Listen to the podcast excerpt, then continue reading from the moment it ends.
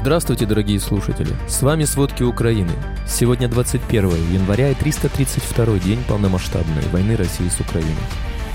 Разведка ФРГ сообщает о высоких потерях ВСУ под Бахмутом. В новый пакет военной помощи США для Украины вошли зенитно-ракетные комплексы NASAMS и системы противовоздушной обороны Avenger. Президент Грузии выступила против возобновления авиасообщения с Россией. Россия начала активно усиливать противовоздушную оборону вокруг столицы из-за опасений ударов украинских беспилотников. Возвращаются с войны новые герои России, зэки и рецидивисты из ЧВК «Вагнер». Обо всем подробней.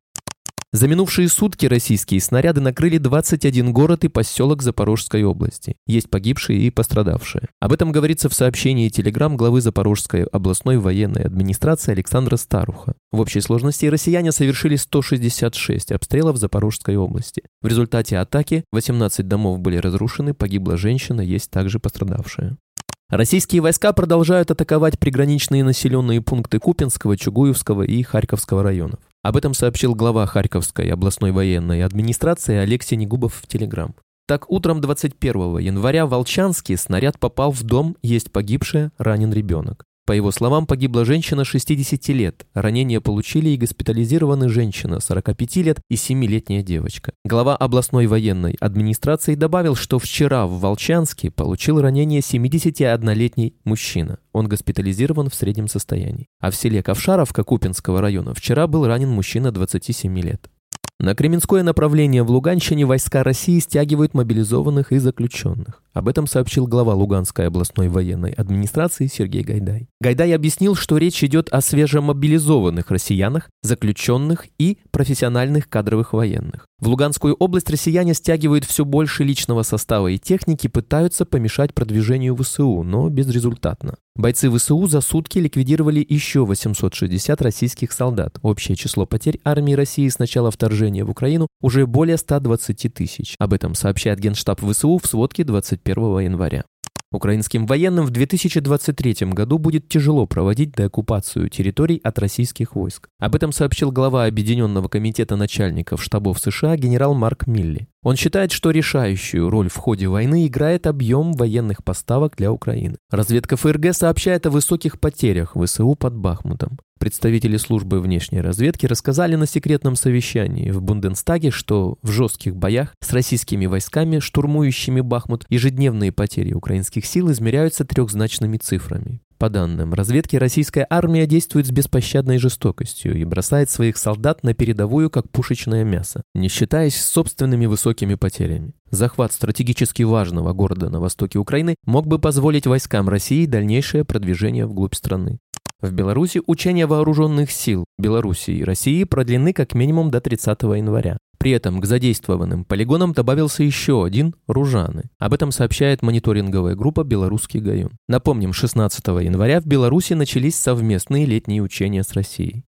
В пятницу вечером, 20 января, на улице немецкой столицы Берлина вышли люди на протест за то, чтобы власти страны, в конце концов, передали танки «Леопард-2» Украине. Об этом сообщает издание BBC. Отмечается, что митингующие держали плакаты с надписью «Освободите леопардов» с требованием передать танки украинской армии. В настоящее время Германия сталкивается с растущим давлением, с требованием предоставить Киеву танки. При этом на страну также оказывается давление, чтобы позволить другим западным союзникам предоставить Украине свои собственные танки «Леопард». Напомним, что участникам встречи «Рамштайн-8» не удалось достичь единого решения о передаче Украине танков «Леопард».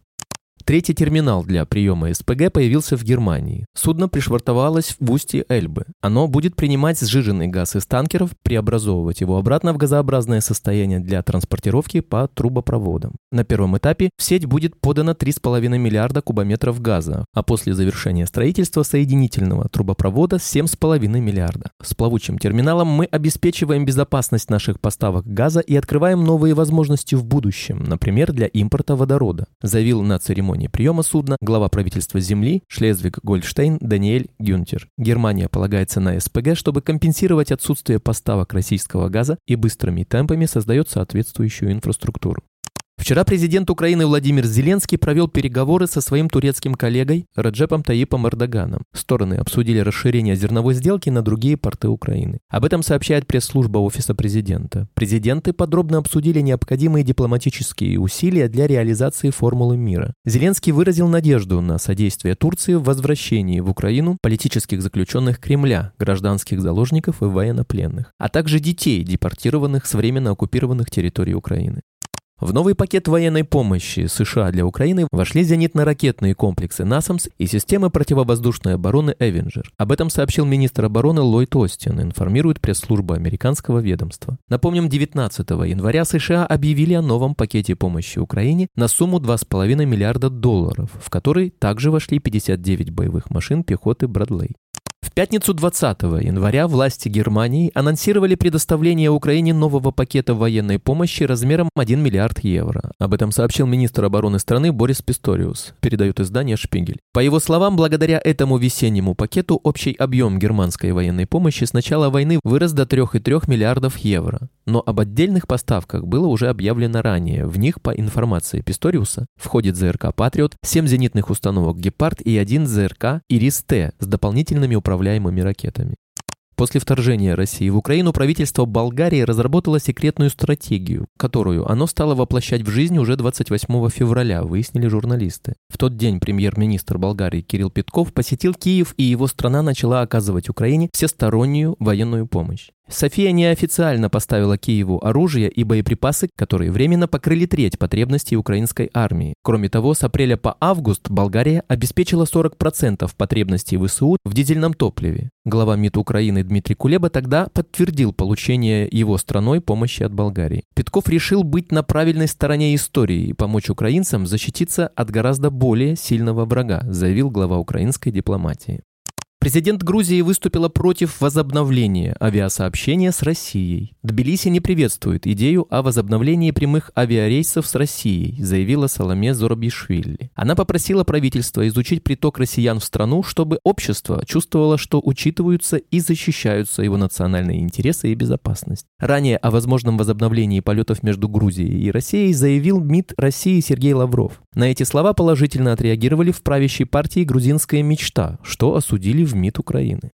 Россия начала активно усиливать противовоздушную оборону вокруг столицы из-за опасений ударов украинских беспилотников. Об этом сообщает Bloomberg. Согласно словам издания, российские власти развернули установки противовоздушной обороны в Москве и ее окрестностях после нескольких атак беспилотников в центре страны. Кремль обвинил Украину в атаках на свои базы, однако Киев официально не взял на себя ответственность. Местные жители опубликовали в соцсетях фотографии кранов, поднимающих систему «Панцирь» на крыше в центре Москвы, а также защитные сооружения, установленные в западном пригороде у официальной резиденции Путина. Как сообщает СМИ, по словам официальных лиц, знакомых с ситуацией, развертывание произошло после атак беспилотников в прошлом месяце на военные базы в Саратове и Рязани, примерно в 500 километрах от столицы России. Они сказали, что новые системы дополнят существующие противоракетные системы вокруг столицы. При этом всем недавно Небензя заявил, украинские ПВО размещены в жилых кварталах, а это запрещено всеми принципами международного права.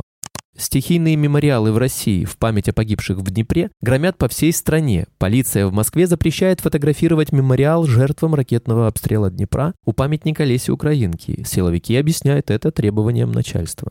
Депутат Госдумы Гусев выступил с заявлением: главное условие возвращения мобилизованных домой – это победа в войне. А пока в Украине продолжают гибнуть мобилизованные. Недавно погиб гражданин Танзании, завербованный в ЧВК «Вагнер». Тарима Немис учился в Москве, где в 2021 году был осужден за преступления, связанные с наркотиками. По словам родственников, которые в последний раз выходили с ним на связь в октябре, Тарима Немису пообещали освобождение из колонии в обмен на вступление в частную военную компанию.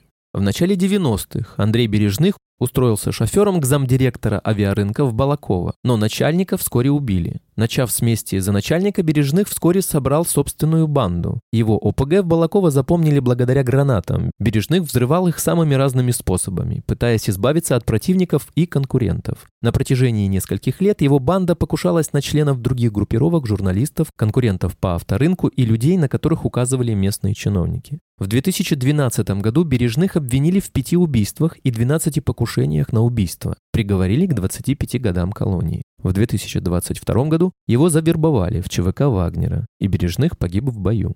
35-летний новгородец Станислав Богданов 12 лет назад получил 23 года колонии за жестокое убийство судьи, а в 2022 году поехал воевать и вернулся из Украины через 8 дней. Теперь Богданов – герой войны с помилованием и крупной суммой на счете. Приблизительно так выглядят современные герои Российской Федерации.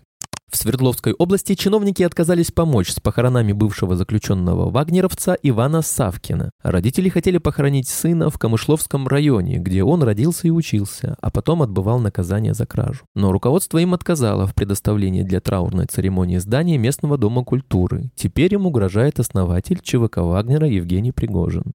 В отряде наемников ЧВК Вагнера в Украине воюют около 50 тысяч человек. Такую оценку Министерства обороны Британии привело в очередной разведывательной сводке. Британские военные также обратили внимание на регистрацию юридического лица ЧВК Вагнер и предположили, что это может быть связано с начатым Пригожиным процессом легализации своих отрядов. В МЧС Петропавловска-Камчатского прошли учения по организации приема и распределения мобилизованных. Сотрудников обучали в том числе снижать риски неадекватных поступков мобилизованных и изолировать прибывших в нестабильном состоянии. Осенью после объявления мобилизации в СМИ появились десятки сообщений о драках, бунтах и других происшествиях с участием призванных на службу россиян. Одна из самых громких историй – бунт мобилизованных в подмосковной Кубинке. В ходе инцидента военнослужащий Александр Лешков, недовольный условиями подготовки, солдат толкнул командира. В итоге его приговорили к 5,5 годам колонии по статье о насилии над начальником в период мобилизации. Еще один резонансный случай произошел в Казани. Там мобилизованные устроили бунт из-за, как они говорят, скотских условий. На танковом полигоне не было дров, чтобы развести костер, военным не привезли воду и еду, а в качестве оружия выдали ржавые автоматы. Из-за резкого сокращения импорта поступления в российский бюджет от Федеральной таможенной службы по итогам 2022 года сократились на 13% или почти на триллион рублей. Автомобили в России по итогам 2022 года в среднем подорожали на 24%. При этом иномарки сразу на 40%, говорится в итоговом отчете Росстата. Спасибо, это были все главные новости о войне России с Украиной к середине 21 января. Помните, правда существует, а мы стараемся сделать ее доступной. Если вам нравится то, что мы делаем, пожалуйста, поделитесь этим подкастом с друзьями в России. Также, если вы хотели бы помочь нам делать материалы еще более качественными, пожалуйста, оставляйте фидбэк. Это очень важно для нас и для распространения правдивой информации. До встречи.